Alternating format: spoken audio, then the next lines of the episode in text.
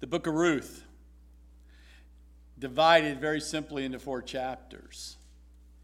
Each of the chapters, as we will go through, you're going to see takes place in a very distinct place. We see in chapter one here, it's going to take place in the country of Moab, down outside of Israel, down past the Dead Sea, down in the further into the desert area. And it's the journey return to Jerusalem that we were going to see in these certain characters. Chapter 2 takes place in Bethlehem in the fields of Boaz. Then we'll see in chapter 3 it takes place in the threshing floor of the business of Boaz. And then in chapter 4 we will take place in the city gate of Bethlehem. And those are the four distinct teachings that we will see here. Now, the author is unknown of who wrote the book of Ruth, but as you study and look and see when this was written, it would lean to believe it was Samuel, more than likely, that would have been putting this to pen, uh, quill to paper, quill to fabric as the Holy Spirit moved him. It was written about 1010 to 970 BC, but it, the actual thing that we're going to talk about, this, just the, the journey return to Jerusalem, actually took place while Judges was going on, which was somewhere about three to four hundred. So it's the only Old Testament book named after an ancestor of Jesus Christ that we will see, because Ruth was an ancestor, as we will go through this, after a non Jew because Ruth was not a Jew. She was a Moabitess, but also only one of two named books in the, in the scripture after a woman's name. Now, the main character, of course, is Ruth, and her name means friendship, which is key. Keep that in mind.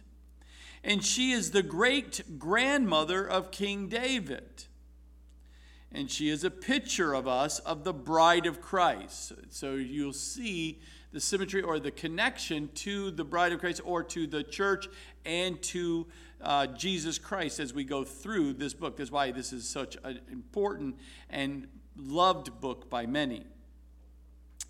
Then we see another person, another character in our story of Elimelech means God is my king, and he is the husband of Naomi, who's another character. Her name means pleasant, who is the wife of Amalek, who happens to be the mother of two sons that they had.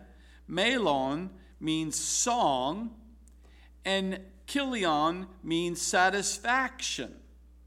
Now, those names meant something. When they named their children, their children had a meaning at the time of their life when they had those children. Then there's a man named Boaz who comes into a picture here as they return on their journey to Jerusalem. And Boaz comes into the picture, especially in chapter 2. And it's a picture or type of kinsman redeemer, Goel kinsman redeemer, who is the picture of Jesus Christ, our kinsman, kinsman redeemer.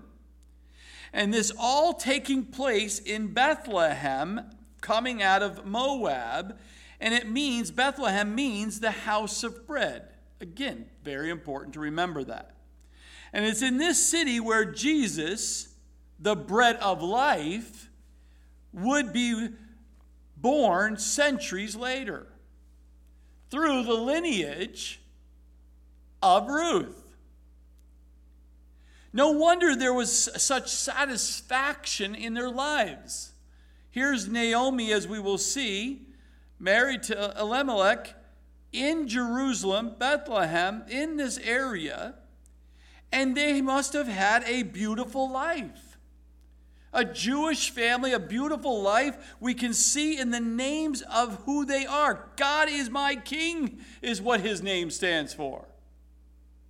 There was no question what kind of a family he came from. They worship the God Almighty.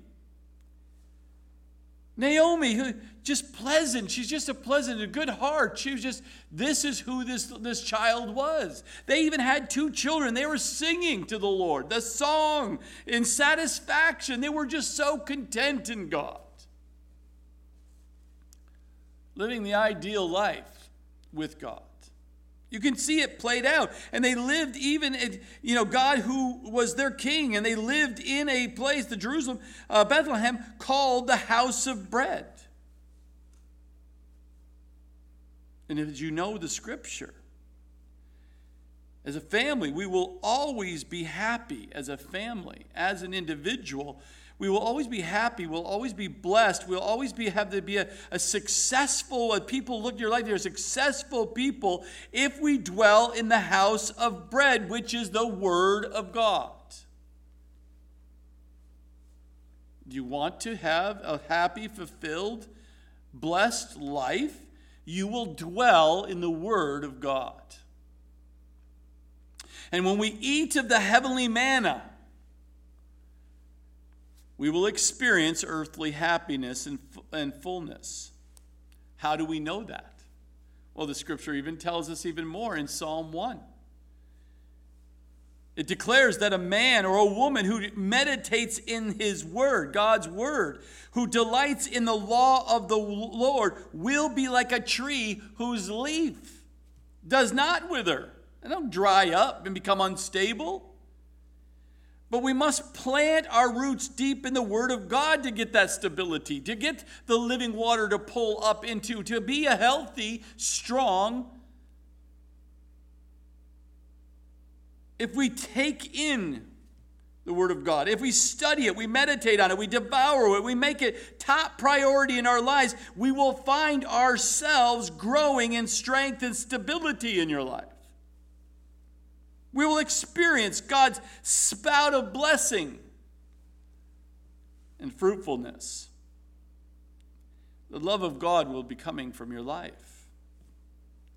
And it's throughout the book of Ruth. Bethlehem is always this is hyphenated with Judah. Judah means praise. Don't miss the connection here as we go through and, and the, the intimate correlation between the house of bread, which is the Word of God, and praise. When you're in the house of bread, when you're in the Word of God, the result will be praise and it will ascend toward God. It doesn't, the praise doesn't ascend to man, it will always ascend to God. And God will be praised and honored and glorified through it all when you do it God's way. The themes of the book of Ruth are three redemption, revival, and restoration. Beautiful, powerful words. But it's in this beautiful, powerful little love story of grace this shows us clearly how the Lord can breathe life into a dead situation or into a dead life, into a life that appears lifeless or slowly dying, can bring back life into someone who is dying. Our Lord is a restorer. Our Lord is a rebuilder. Our Lord is a reviver. And the book of Ruth ministers to us in every aspect of that and the message of hope to anyone who feels wiped out, hurting, lost, or hopeless. The book of Ruth, if you really just, as we go through this, absorb that in as we study the Word of God, and may you be restored if you, if that's where you find yourself in your life. Ruth chapter 1, verse 1. Now it came to pass in the days when the judges ruled that there was a famine in the land. So you can see when this was uh, this actual thing was taking place during the, the during Judges, three to four hundred. and a, time frame. And a certain man of Bethlehem, Judah, see that the, the pairing there, went to dwell in the country of Moab, he and his wife and his two sons. So this account begins in the closing days of Judges. After a 400 year period of this general anarchy and oppression and depression and, and when, on the Israelites when they were not ruled by the kings, but God brought in judges of periodic deliverers whom God raised up when the nation saw once finally would seek, would seek after him because they weren't seeking after him. And it's when the days of Judges we just studied was ruled, actually, dark days of Israel was taking place during those 400 years. It was a period characterized by a phrasing of everyone did what was right in their own eyes. It was so selfish, so self focused, so centered on what they could get out of and live their lives however they wanted to live. Who is, who is going to tell me how I get to live? It's so common even today, is it not? They're not really seeking God's will, they're just using God's will as a, a way of cloaking of what they want to do. Oh, Lord, don't, don't, don't tell me because the Lord has shown me. How did He show you? Well, He's just shown me. Well, okay, tell me, how did He show you? It's just me and God. We're close. We, I, I'm just, you know, I. But how did He show you? Did he show you in the Word of God? Did he speak to you through the Word of God to show you? I mean, just saying it, many people have been deceived by that. And see, in, starting here in chapter 1, we're introduced to a Hebrew family residing in the country of Judah, in the city of Bethlehem. Based on their names, it appears they had a good life. But what changed? Why are they leaving Bethlehem? Why are they leaving Israel and Judah? Why are they going into the desert, into Moab?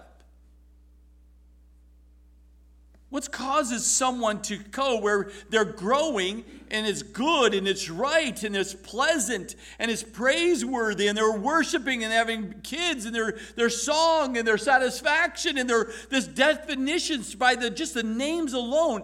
Why would a family pack up and then go move on to another location. Why would you take that risk? If God's blessing you there, this family, why would they pick up and move to another place? Well, it appears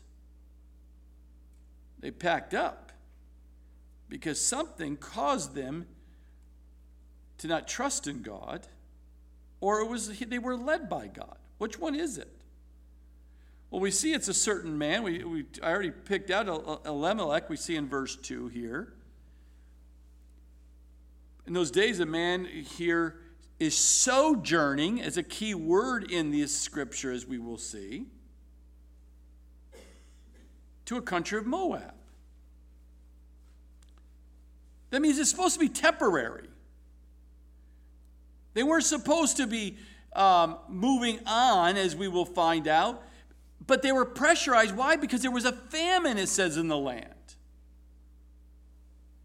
Well, why would you pack up and leave with the famine? Because you need food? So is that the reason? It just says there was a famine in the land. So it appears they felt that it was better to go to a, a non Jewish place outside of the promised land, outside of where God is, to go find, find food and provision.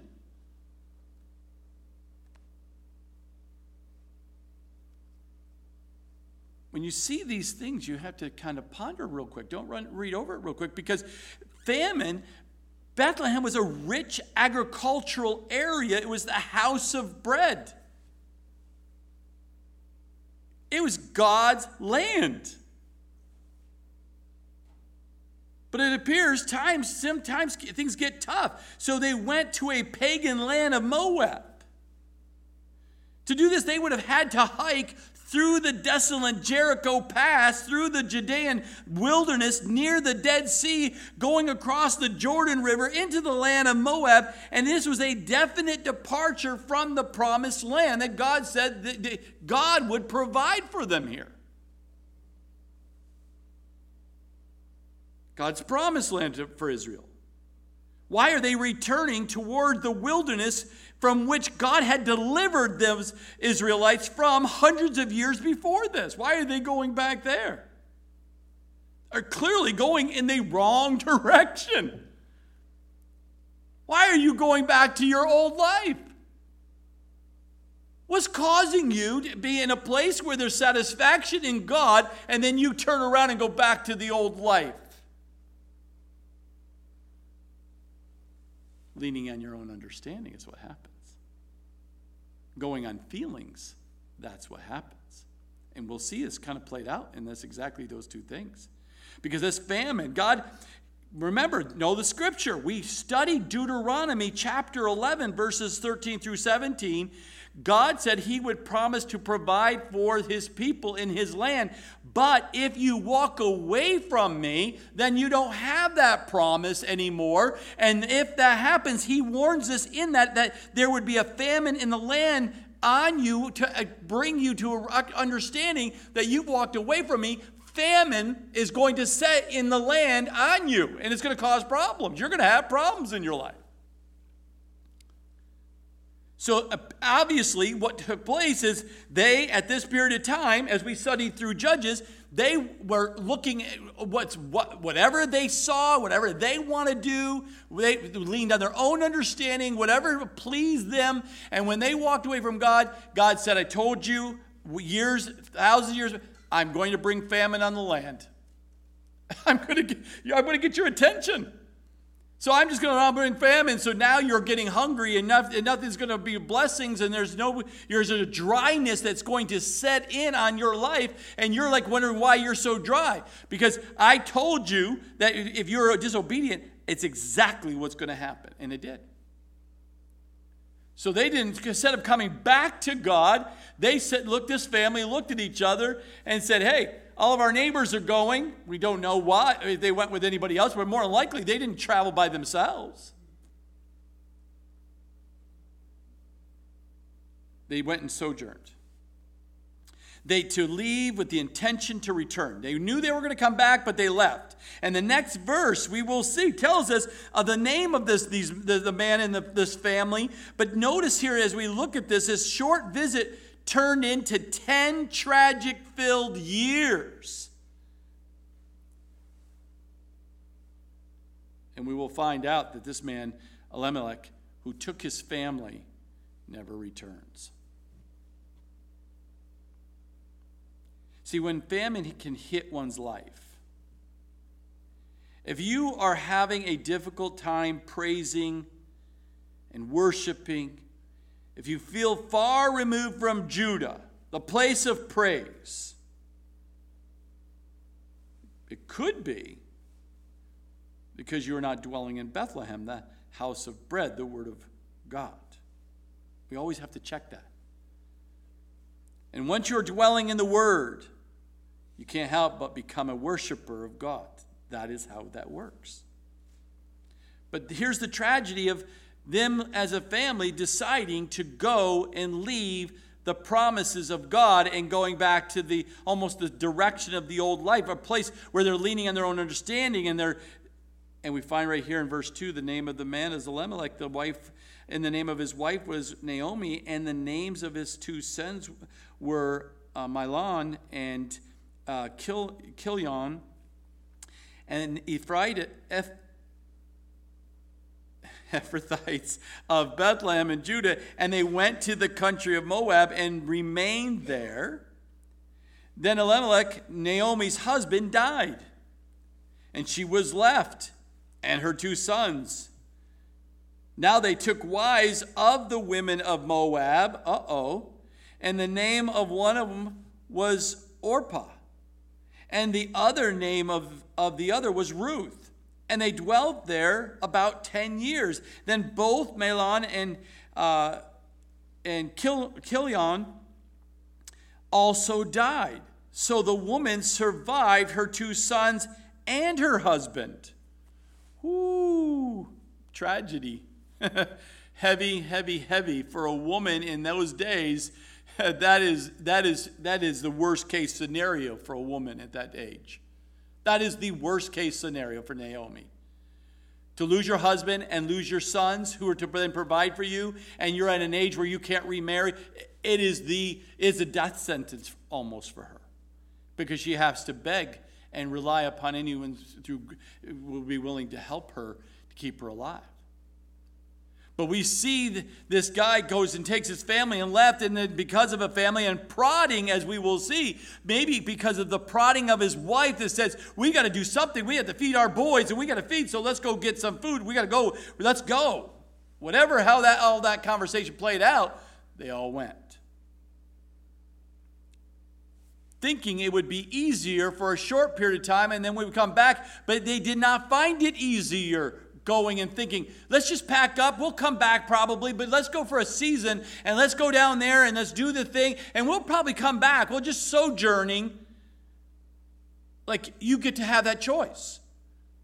Did you even seek God? The fact that that's what God wanted to do. We don't see any signs of that. And we find some tragedy. We find out that he it's not easier. Matter of fact, it's destruction. He dies out there in a foreign lands.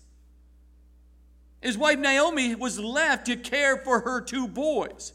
So what does she do? She leans on the fact that I better get these two boys married. So what does he do? What does she do? She helps and coordinates her two boys to marry two Moab women who they're not supposed to based on God's law. You're not to marry outside the Israelite. But there are no Israelites down there. They were in foreign land. So he's, she's got her two boys now married to non believers, non Jews. Because I got to get them married. I don't have a husband, and she's got to get, they, they've got marry. They got to have their own babies. This is, you can see the conversation going on. How could a famine inflict the house of, of bread, the place of praise? Go back in Second Chronicles chapter 7.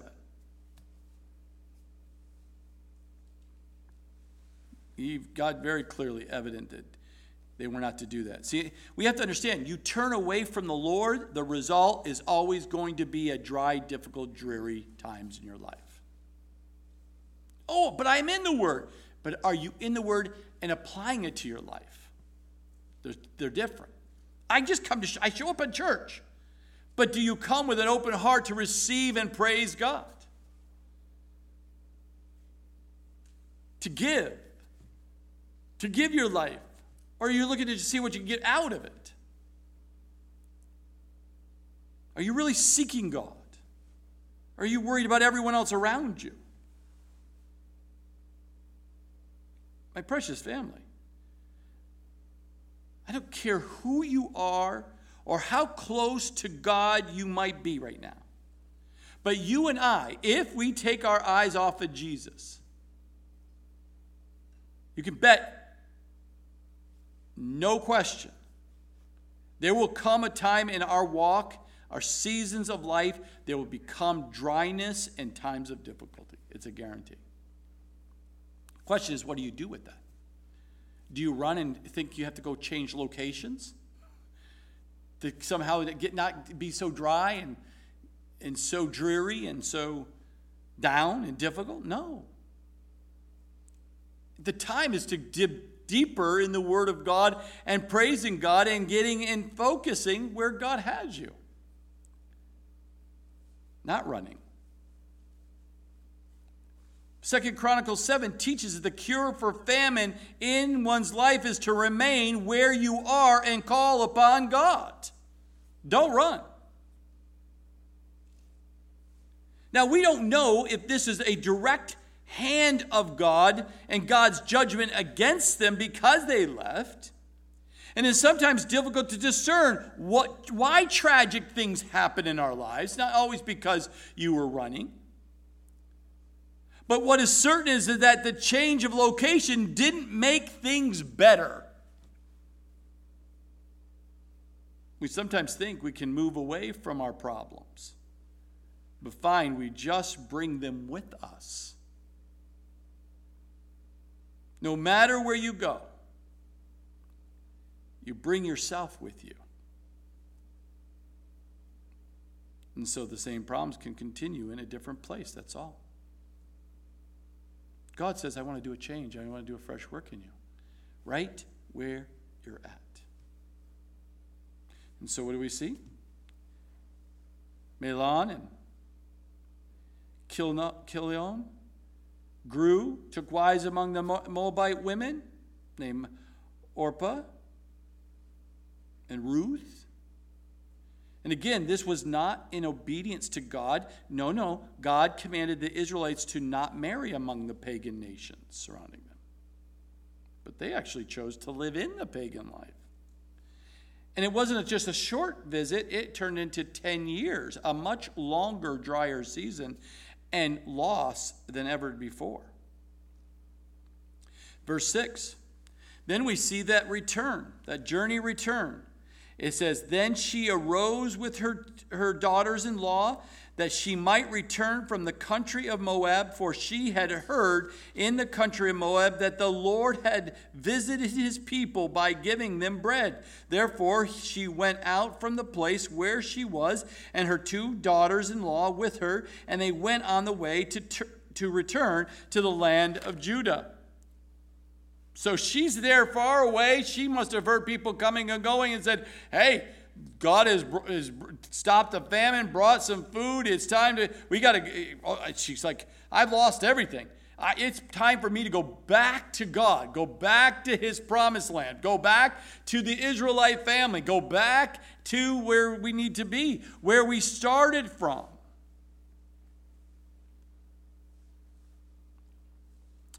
And it's interesting because she heard. And she took the step of faith because she heard that God was doing good things back in Israel. And she wanted to be part of the good things that God was doing. She's now got her eyes on God. Her eyes are back on God now. It's like our life. Our life with God should make others want to come back to the Lord just by looking at our life.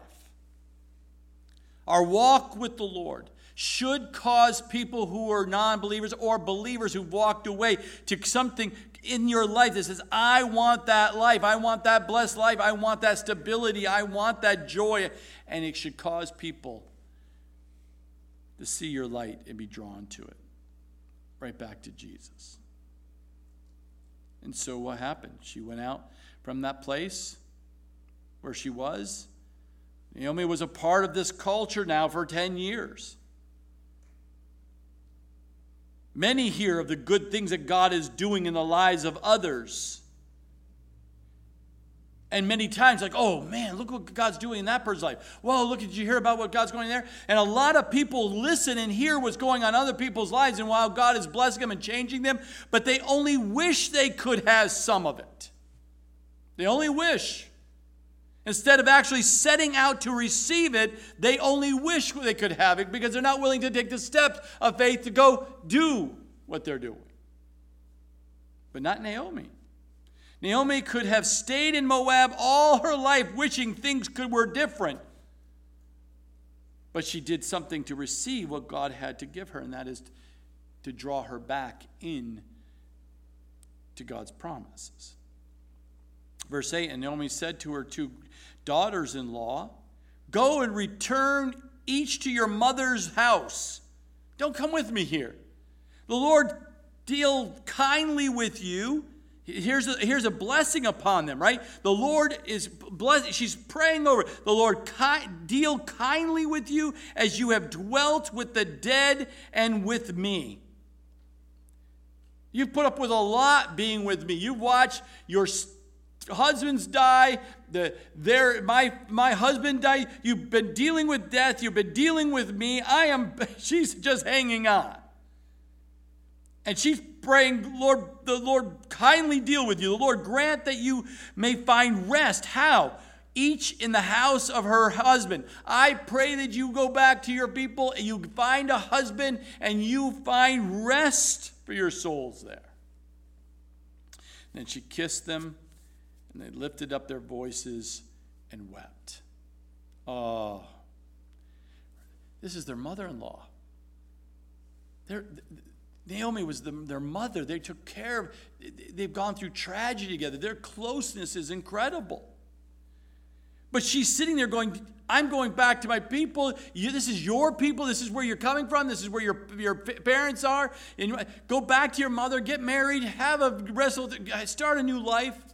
I'm, I'm setting you free. You, I know you're obligated to be with me, but I cannot have you be obligated with me. I need you to go, you be free from all of this. So Naomi's freely blessing them. She's praying that they get married and they just go. She, I'm going to release you here. But don't miss what she, what she says here in Ruth in verse 9. How did she describe marriage? Naomi described marriage as a place of rest. The Lord grant that you may find rest in each in the house of her husband. So God intends that each marriage be a place and a source of rest and peace and refreshment in one's life. And then we see this emotion of just knowing that she's saying, ladies, you got it. You can go. You can. You. I know you have obligation to me, but no longer. How does she say it? Look in verse ten through thirteen, and then they said to her, Surely we will return with you into your people. They're committed to her, they loved her. But Naomi said, No, no, turn back, my daughters. Why will you go with me? There's no reason. There's no, you don't have to come with me. Are there still sons in my womb? I can't give you another son to marry here. That they may be your husbands. Turn back, my daughters. Go, for I am too old to have a husband. If I should say I have hope, if I should if I should have a husband tonight, should also bear sons, would you wait for them till they were grown? Even if I got married tonight and had two sons, you're not going to wait for them to get old enough to even be married. Would you restrain yourselves from having husbands? Oh, no, no, no, you wouldn't do that. I don't want that on for your life. No, my daughters, for it grieves me very much for your sakes that the hand of the Lord has gone out against me. So Naomi's having some pressure problems here. She's, she's, she's having uh, that, that remorse, the guilt complex, those things that come on for if someone loses someone, they have this, this, this, this moment where like, I'm still alive and, and is it my fault? All these things can go in people's minds. She certainly is reflecting and saying, is it because we went to Moab? And is it because we had you marry um, women who were against God's law? Now God's bringing the judgment on us because we left Israel. We, le- we had you marry these foreign women, these non believers. She's having a lot of pressure on her. Because according to the laws of Israel, uh, ancient Israel, if a young woman was left widowed without having had a son, then one of her deceased husband's brothers was responsible for being a surrogate father. So you know there's a possible that pull of going back to the homeland, back to Bethlehem. And hopefully being be able to, to provide. But we'll see what, you know, this is what the law said. But here Naomi says to these I don't have sons anymore. Ladies, you got to go back. You got to get married. You got to start over, and it's good and right. But obviously, this was a very heavy, heavy, heavy, heavy thing on Naomi's heart and mind. She's felt the calamity, the, felt the, the, this, this weight of just watching her husband die and her sons die before her. And that guilt was too much. The, the, the pressure is too much. The weight's too much.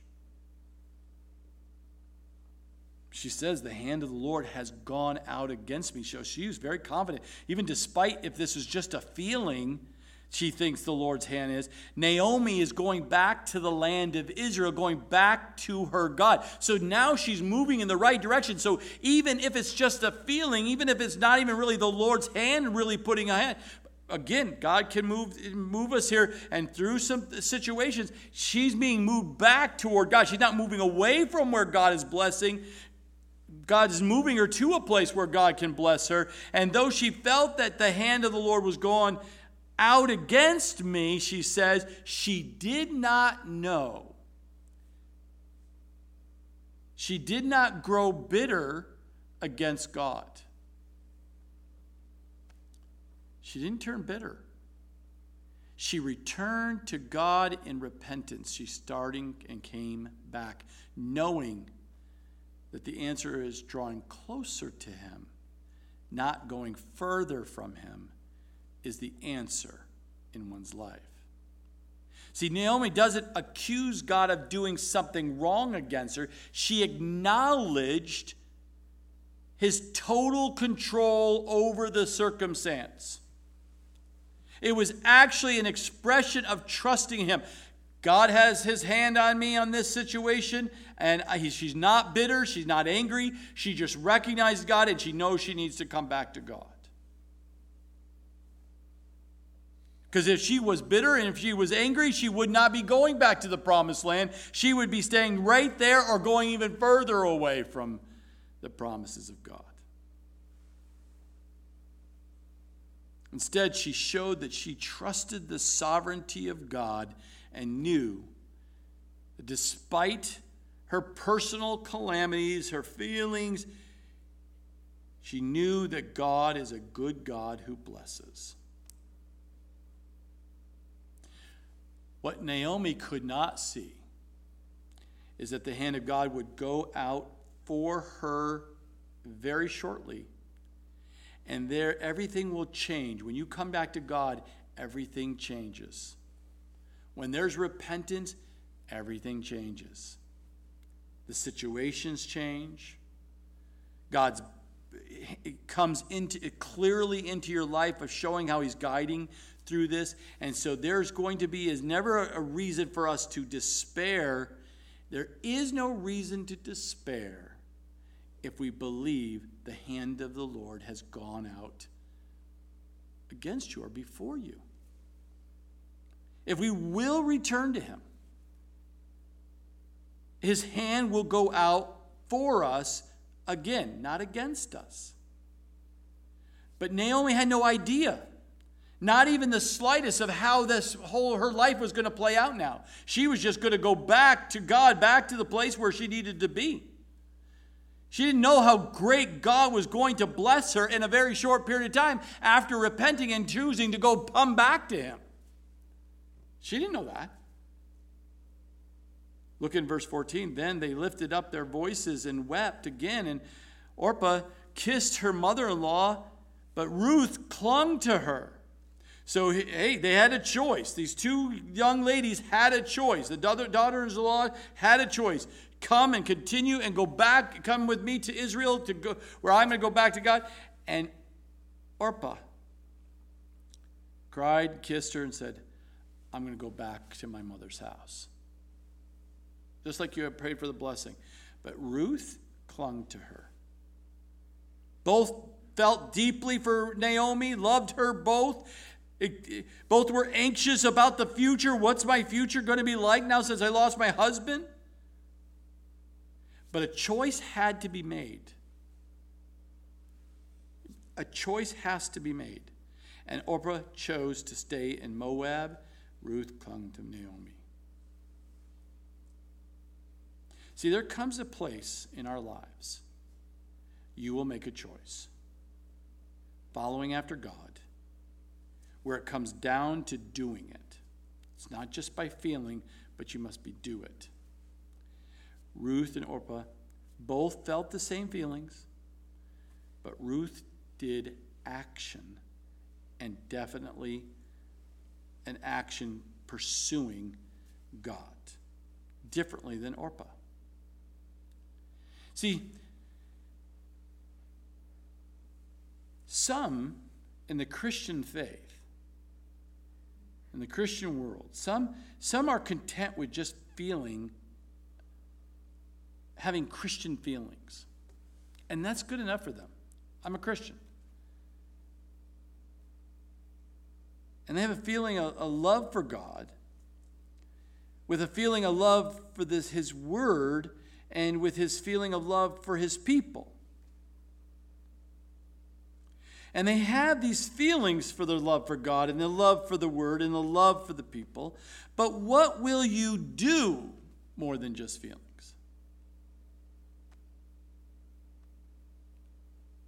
Will you serve God? Will you be obedient to God? Will you follow God? Will you respond to when He says for you to do something? Will you respond in obedience? Because we see in John 3:16 if God just feels love toward us and that's all he does, then you and I are, are not saved. But our Lord not only felt, he did. For God so loved the world, he gave his only begotten Son. So it wasn't just feeling, it was action in line with that, that feeling.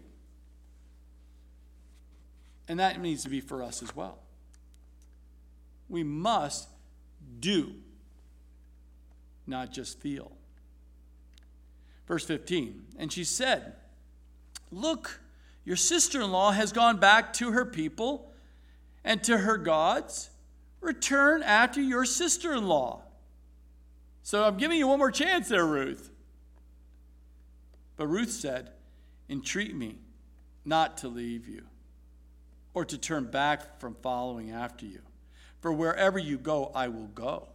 And wherever you lodge, I will lodge. I mean, wherever you're going to live, I'm going to live. Your people shall be my people, and your God my God.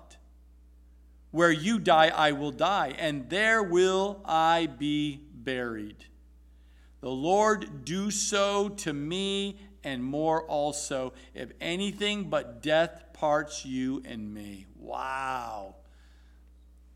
That is full out committed. And when she saw that she was determined to go with her, Naomi just stopped speaking to her. Meaning, she wasn't going to try to convince her because there was no convincing. She has already made a determination I am going to follow your God. I'm going to follow and live with your people. I'm going to, I'm going to fellowship, be part of your family. I'm committed. This is not some little, let's try the Christianity thing out. And if I don't like it, I tried it, and I'm, I'll, I'll go back kind of a thing. I'll go back to my old life. I'll go find something else. Maybe, you know, the Amorites will be a, another choice. No. I am committed. There is no, I drew, I drew a line, I'm stepping over, I'm, there's no return.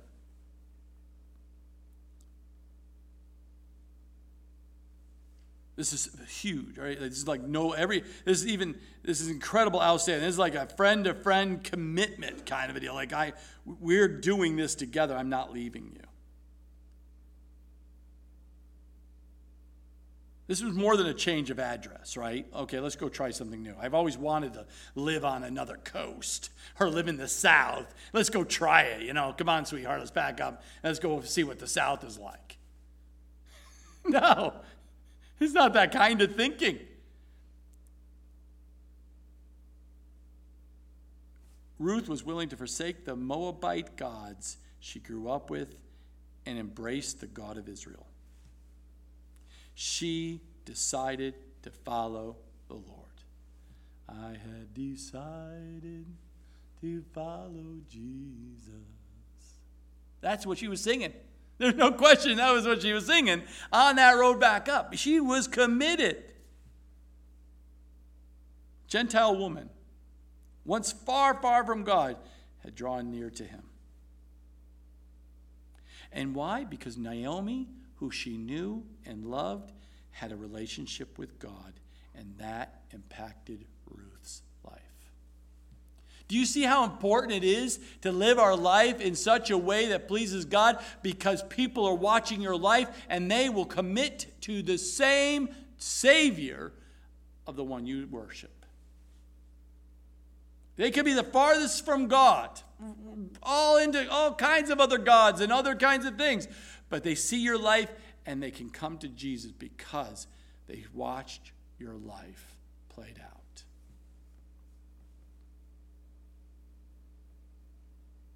No pressure. See, Naomi didn't have an easy life. They didn't she didn't choose, Ruth didn't say, Naomi, go, oh, you're so healthy and wealthy and wise. That's because that's, I, that's what I want. No, no, no. She lost everything. She had nothing.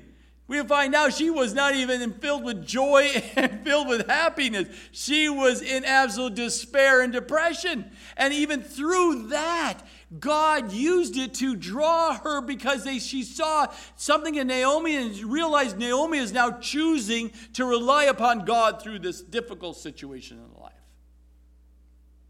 And it's true today. Through your difficulties, as you're fellowshipping and people are seeing your life and how you're going through difficulties, that actually can draw people to Christ. Not the veneer, oh, I have a perfect little Christian life here and you, everything's perfect. Oh, bless you, my brother. Bless. Everything's rosy when you walk through the doors. And then when you walk back out, it's absolute chaos and darkness. No, no, no. People see your life in the highs, the mountaintop experience, and also in the depths of despair and, and, and loss in your life, like a husband or a wife or your children. They've lost people will be drawn to Christ because you are pursuing God through these difficult situations, these valleys.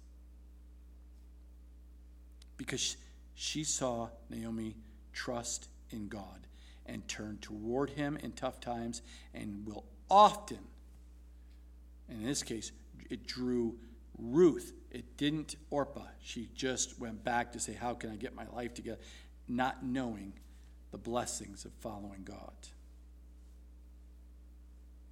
Verse 19 Now the two of them went until they came to Bethlehem. And it happened when they had come to Bethlehem that all the city was excited because of them.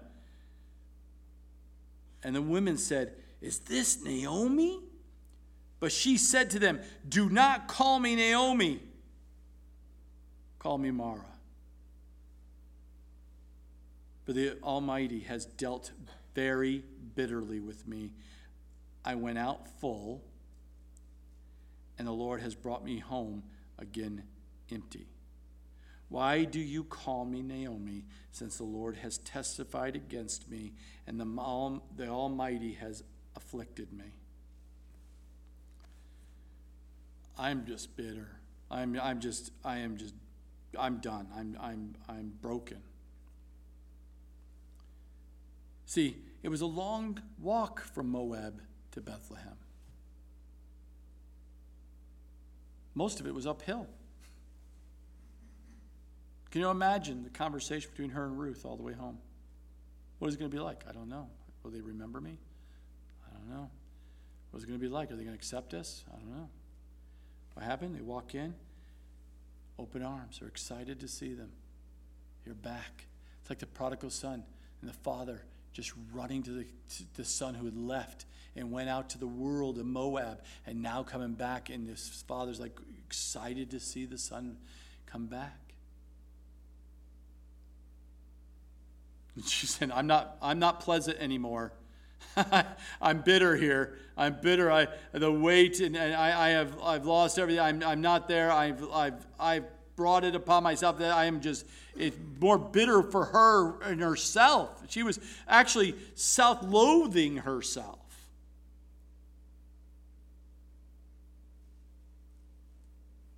because she walked away from the God of Israel, made bad choices. And the Almighty has to de- had dealt with me.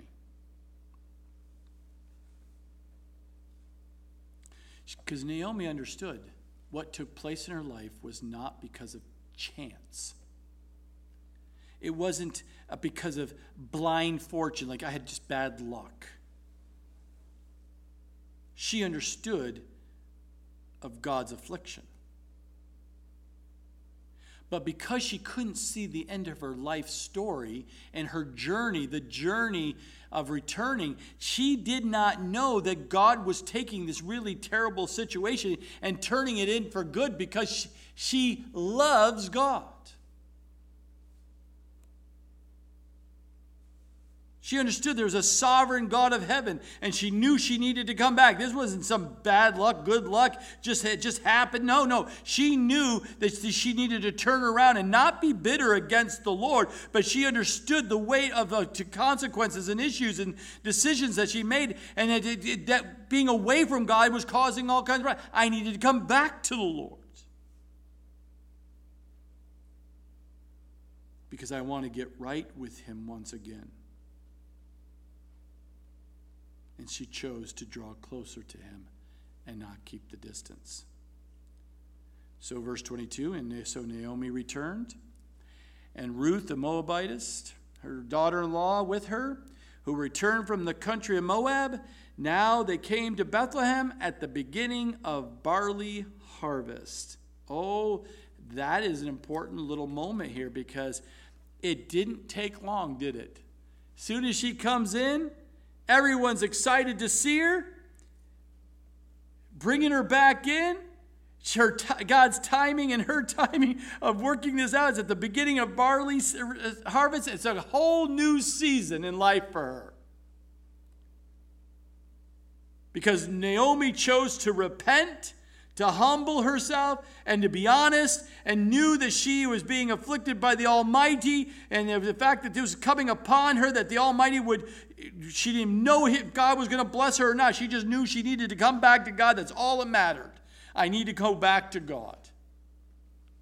She humbled herself. She was honest. She was telling. She didn't say, oh, you know, it just happened to be. And it just, you know, some people will sit there when they have challenges in their lives, they'll jump church to church so they can go to another church and act like nothing happened in their life. So people think they can, then everything's perfect in their life. And if, it, if they gone to enough churches, then they'll leave and go to a completely different location, a completely different state, so that we can start fresh, so no one knows us there, so we can pretend like everything is perfect in our Christian little life. It, I've seen it played out more times than I can even count. And I watch and I see their lives never get better. I've never seen one example of life getting better. Most who leave and run because they never even stay with the Lord. The marriages do not work out. Kids, kids go rogue. I mean, it just goes on and on. No, no. Naomi repented, humbled, honest, and came back to the Lord. It would have been easier for Naomi just to focus on what she had lost she had lost a husband and two sons and a daughter in law. She had lost all kinds of material possessions. She was full. Now she has nothing. She had left one daughter in law, and now she has uh, Ruth who's with her. But through that one thing that she left, God was going to bring unbelievable blessings into her life. All the good that happens in the future chapters begins right here her return back to God. Because of Naomi's godly repentance and her humbleness and being honest, her honesty with the people, with God, it makes a complete change and difference in her life. Not only in her life, but even in the life of her daughter in law, Ruth. When you choose to change, repent, and humble yourself and come back to God, it not only changes your life, but it could change your entire family and your kids' life.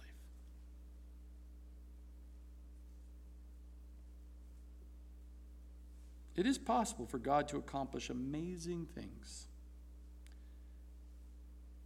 both for now and eternity, if we will just turn toward Him today not only in your feelings, but also in your actions.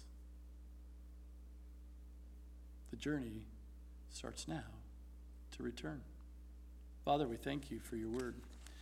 Thank you again for your promises and your love and your grace upon our lives.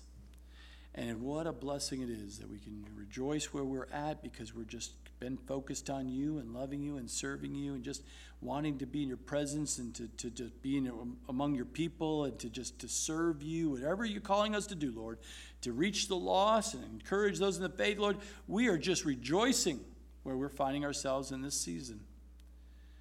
But Lord, if there's anyone here that's finding their season like Naomi, one of dryness, one of dreariness, maybe even one of depression. May you, may they look up to you and choose to come back to you and worship and praise you and to serve you. Because you're, you're, their, you're, you're their God. You're, you're the Savior.